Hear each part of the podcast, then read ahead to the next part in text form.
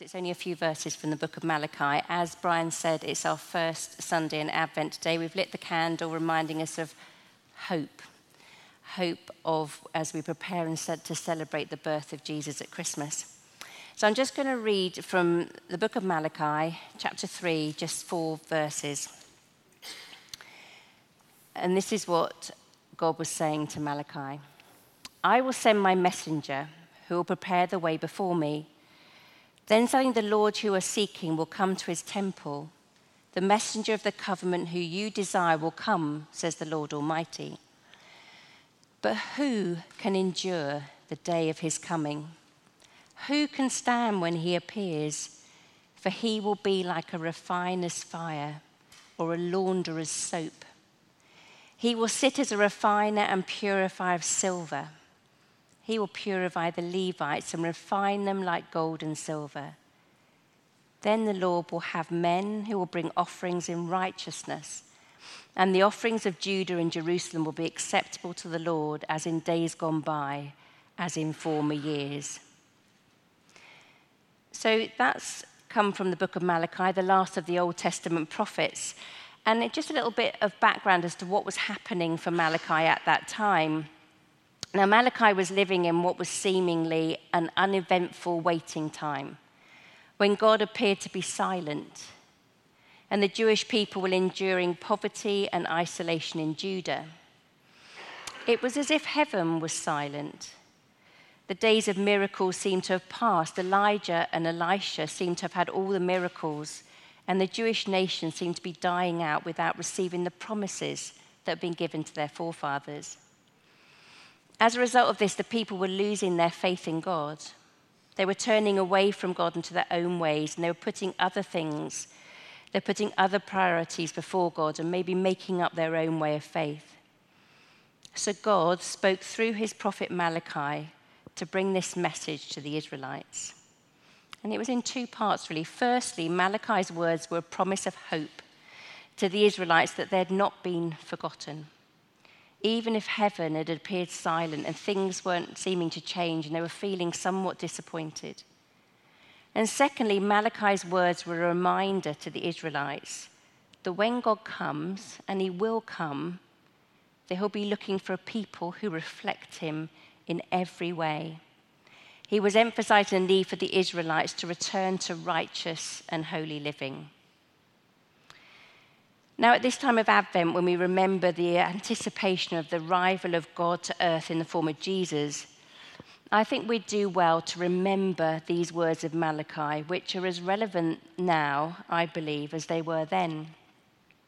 Firstly, we are a people here now, being reminded through these words from the Bible to live in a hope that when Jesus will come again, that he will come again, and he will to live in a hope when maybe heaven appears silent, to live in a hope when maybe we're inclined to feel disappointed, and to live in a hope that the best, they say, is yet to come. But secondly, it, to be reminded that it's still God's purpose and desire that whilst we wait for that day and anticipate the fullness of His glory, that our lives will reflect His holiness. So, how can we do this? Well, Malachi uses the helpful picture of God when he comes being like a refiner's fire or a launderer's soap. So if we picture the refiner in the foundry, in his overall, mask down, stoking the fire, fanning the flames under the smelting pot, raising the temperature a thousand degrees. And when the pot is hot enough, the ore that needs refining is added. Now, these are, would be the minerals that have been mined. But why does the ore need to be heated up to such a temperature? Well, the purpose of the foundry, the purpose of the refiner's fire, is that so that all is left uh, eventually is the valuable part. The precious metal like the silver or gold. As the ore heats up in the burning pot, apparently, all the debris and the bits that aren't needed float to the surface and the refiner skims them off leaving the refined, valuable part visible, the part that is usable by the refiner. Now, Malachi was using this process to highlight the need for God's people to be refined. It's a picture of God taking us and refining us in his refining fire so that he can remove our impurities, so he can leave us refined, and so that we can show our true value, so we can be able to be used by God. The refiner is, is making it so that we can reflect him to the watching world. Now, when preparing this, I came across a story of some women who met to study the Bible, and while reading Malachi, they came across the expression in the third verse, He will sit as a refiner and purifier of silver. So one lady decided to visit a silversmith and report to the others on what the silversmith said about this line, why he needed to sit as the, as the refiner and purifier of silver. So she went, and without telling him the reason for her visit, she asked him to tell her about the process of refining silver. So after he had fully described it to her, she asked, What do you do whilst the refining is going on? He said, I must sit and watch the furnace constantly. For if the time necessary for the refining is exceeded in the slightest degree, then the silver will be injured. The lady saw the beauty and the comfort in these words. He shall sit as a refiner and purifier of silver. God sees it necessary sometimes to put us, his children, in the furnace. But his eye is steadily intent on the work of purifying, and his wisdom and love are both engaged in the best manner for us. Our trials do not come at random, and he will not let us be tested beyond what we can endure. Before she left, the lady asked one final question. How do you know, she asked refiner, when the process is complete? Well, that's quite simple, said the silversmith. It's complete when I can see my own image reflected back in the silver.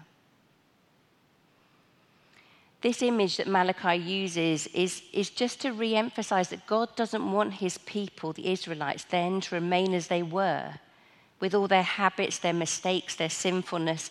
So he sent a message through the prophet Malachi and I wonder if we can just take that message as one for us here tonight as well. God does not want us to remain as we are. We all have our habits, our mistakes, our sinful traits that lead us to lose hope and lose our ability to reflect God to the world around us. I believe that God wishes to refine me, to refine us, and at times, this can be a bit hot and uncomfortable. It may even feel like we've been abandoned. But in His wisdom, God will use this time to sit with us, to make us pure, make us holy. Why? Why does He need us to be holy? Well, so that we can be more like Him, so that God's kingdom can come through us and that His will be done on earth, so that we can be a blessing to others. Now, Malachi also uses a launderer's soap as an expression to his people. Now, in Malachi's time, they didn't use Persil or Fairy or Lux Flakes. Laundress soap literally would bleach out the fabrics. It was harsh. Now, does God really want to be this drastic and harsh when refining us? We're His children, His people. Are we really that bad? Well, I think the answer is that yes, He probably does. He's a God and He demands a holy people. So, this refining process is a necessary process for all of us, I think. Whatever our age and whatever our life has looked at so far, we've all made mistakes. We all pick up bad habits, some by accident. We all experience times when we inadvertently add a few impurities to the smelting pot, things that just need to be skimmed off to restore the image that God wishes to see in each one of us. And I think that this these impurities affect our fragrance that we give off to those close by. Recently, in a conversation with a friend last week, I discovered that she doesn't wear an item of clothing more than once before washing it, as she says it would make her smelly. Now, I wear clothes more than once, and I suddenly felt extremely smelly that that was really awful. Sometimes I wear them lots more than once, but I always do the sniff test and I get them out. But it made me worry that I smell and that those around me comment on the fact that I'm wearing the same clothes as I wore the day before. Last weekend, I looked after our grandsons. That's why I've got a cold, possibly, for the weekend. And by the end of the day, I was coated in food and snot, and I had the fragrance of a day with a toddler. But usually I hope that I don't have an off putting odour. Over the years, we've got three sons. I've done lots of sniff tests on teenage boys' armpits, and goodness me, they do stink. And I've done loads and loads of washing. But it made me think about what fragrance we leave with the people around us. I don't mean a bodily odour fragrance. If I'm refined by Jesus and endeavour to be like him, then I should carry his smell. We should give off the fragrance of Jesus. There's a preacher called Harry Foster who wrote in 1958 the following The fragrance of Jesus is like the Father, it conveys the sweetness of the Father's love, the glory of the Father's character, the desirable loveliness of the Father's goodness. All we can say is that the fragrance was the quality which brought the presence of God to men and all we can say to describe the fragrance of a truly spiritual life is that it reminds people of Christ. It brings the atmosphere of his presence near to men. So we see the fragrance of Jesus is attractive. Jesus didn't have to try and be fragrant either. It was a characteristic of his very inner nature. He was made in the image of God. He was without sin. He was purely refined. He reflected God at all times, wherever he went. And I believe that is what God's desire is for us to be as fragrant as that, to carry the sweet scent of Jesus at all times, wherever we go. Now, we can literally smell, I think, of where we've been. Have you ever done that when you think, oh, tell, in the olden days, you could tell you've been to a restaurant or a pub because you're allowed to smoke in those places. And you could literally smell it on people, couldn't you? And sometimes you can smell, I sometimes in the shop, I think, oh, I can smell so and so because it's their perfume and it lingers and you associate things. And it made me think about, you know, what do people smell when they are with us? Metaphorically speaking, what fragrance do you carry with you? What fragrance do you leave with others? What fragrance do you leave at home or at work, at school? We might say the right Christian things, we might give the right outward oppression, but if we have lost touch with God, if we're not spending time in His holy presence, and His desire for His life is not maybe as strong as it used to be, then maybe that fragrance in us will just be a little bit less strong. We might instead have a bit of smell of criticism, a bit of smell of judgment. We might smell a little of just ourselves, always talking about ourselves. We might smell of negativity. Malachi's words to the people of Israel were to allow God to refine them into a holy people, to allow God to have his way in their lives so that he could cleanse them and mold them into the people that he wanted them to be, the people he needed them to be, so that they could be his sweet fragrance for him in that time and that place. And I believe that God would like to say the same thing to us today in this place, tonight, on the evening of December 3rd, 2023. Maybe God wants to say something similar to us. He wants to say to us that He loves us so much, to not lose hope, to let Him in, to let Him refine you to let Him make you holy again so that we can be as one with Him, so we can reflect and reveal Jesus to the watching world, so that we can carry His sweet fragrance with us and be a blessing wherever God has placed us. We read in Galatians about the fruits of the Spirit. And I think as we spend time with Jesus in the presence of His Spirit, those fruits that we read about there, the fruits of love and joy and peace and patience and kindness, those will be the fragrance that we carry. We'll carry a fragrance of love, a smell of joy, a smell of peace and patience and kindness and goodness, of faithfulness, of love, and of self control.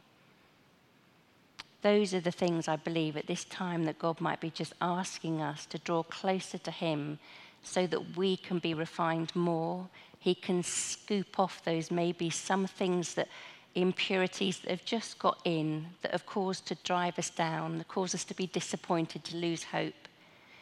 And that actually He's saying to us, let, you, me, let me come to you. Let me give you my fragrance so that you can carry this as a blessing to everyone you go to.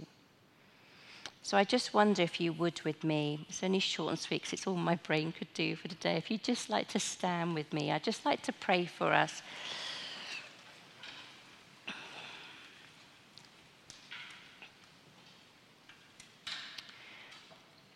And just pray, Heavenly Father, at the start of this Advent season, on this day, today, in this place, Heavenly Father, we ask that you, by your Spirit, would work in us.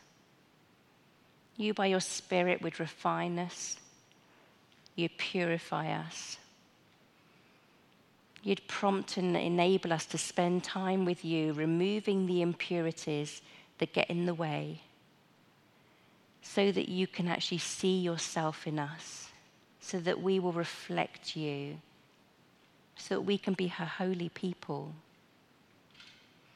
Father, we thank you that you love us so much that you don't want to leave us as we are. You're yearning to restore us so that we can have the best relationship with you, so that we can convey all the sweetness of your love, the blessing of your character, the desirable loveliness of your goodness, so that we might be a blessing to the world.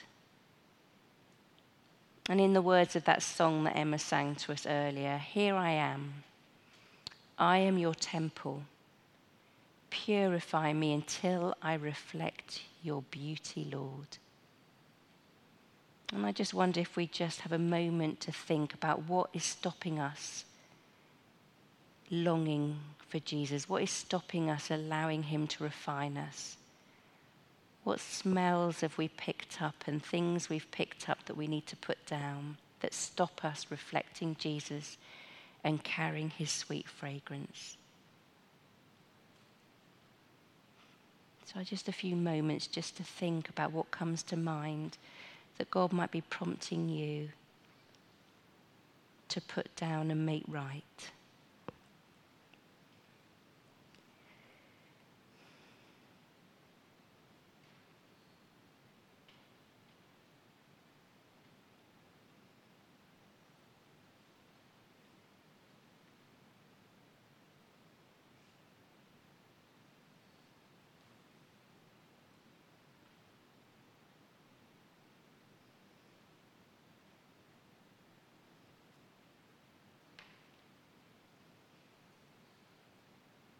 And I do believe there's no shame in recognizing what's coming to the surface that needs to be skimmed off.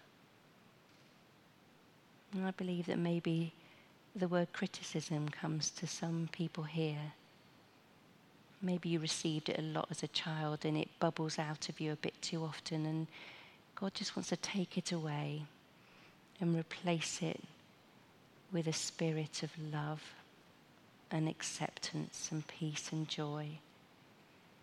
So, Father, in this place at this time, as we lay things down with you, Father, we may receive your mercy and your refining power right now to make us a people that you can see yourself in and to move closer to you. And we just ask your grace and your wisdom as we try and do that in our own lives. In Jesus' name.